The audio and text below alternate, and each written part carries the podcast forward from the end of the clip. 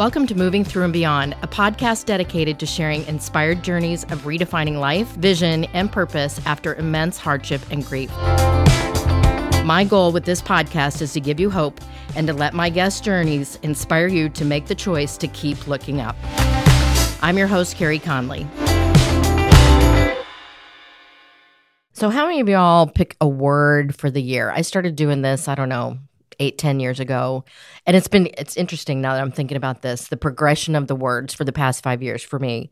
I was talking this out with a friend of mine who, oddly enough, remembers all of my words for the year. Who does that? Nobody but a good friend, right? So I said to her, it's interesting to me that about five years ago, my word was surrender and how that has really become a big part of my life now. And then my next word was ease. And I think the word after that was heal.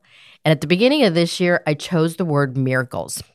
And I chose the word because I'm in a place in my life where I am really ready to just surrender and see what miracles God can bring. I want something so far out of left field, good, a good thing to happen. Um, just that just you know checks off all the boxes of everything that I want the rest of my life to look like right now. Maybe an opportunity that I haven't even thought about is just going to swoop in and be a miracle and just land in my lap. And so I opened myself up to the word miracles and I'm giving myself some space to allow that to happen. And when I started allowing myself some space, I started seeing what I now know is the second word of the year for me show up almost daily, and it's the word reinvention. It started with me opening up my Audible about two months ago, and up popped Mel Robbins' um, Audible on Reinvent Your Life. And for some reason, I just had to drop everything that day and just start listening to it. And it so resonated with me.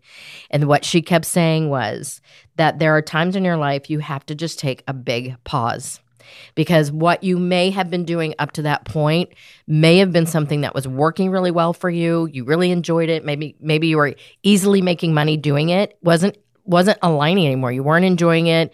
It felt like work. It felt like pressure. And if you were making money at it, maybe the money stopped. I don't know. It could be a lot of things, but she just said there are times in your life where there's times to just take a big pause and to ask for miracles and to start thinking about what could I do right now to maybe reinvent my life to become more of who I really am and not what the world wants me to be?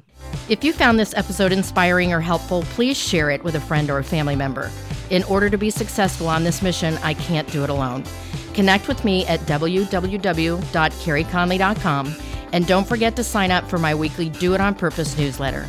Let's build this life giving vision movement together to end this epidemic, save lives, and create purpose.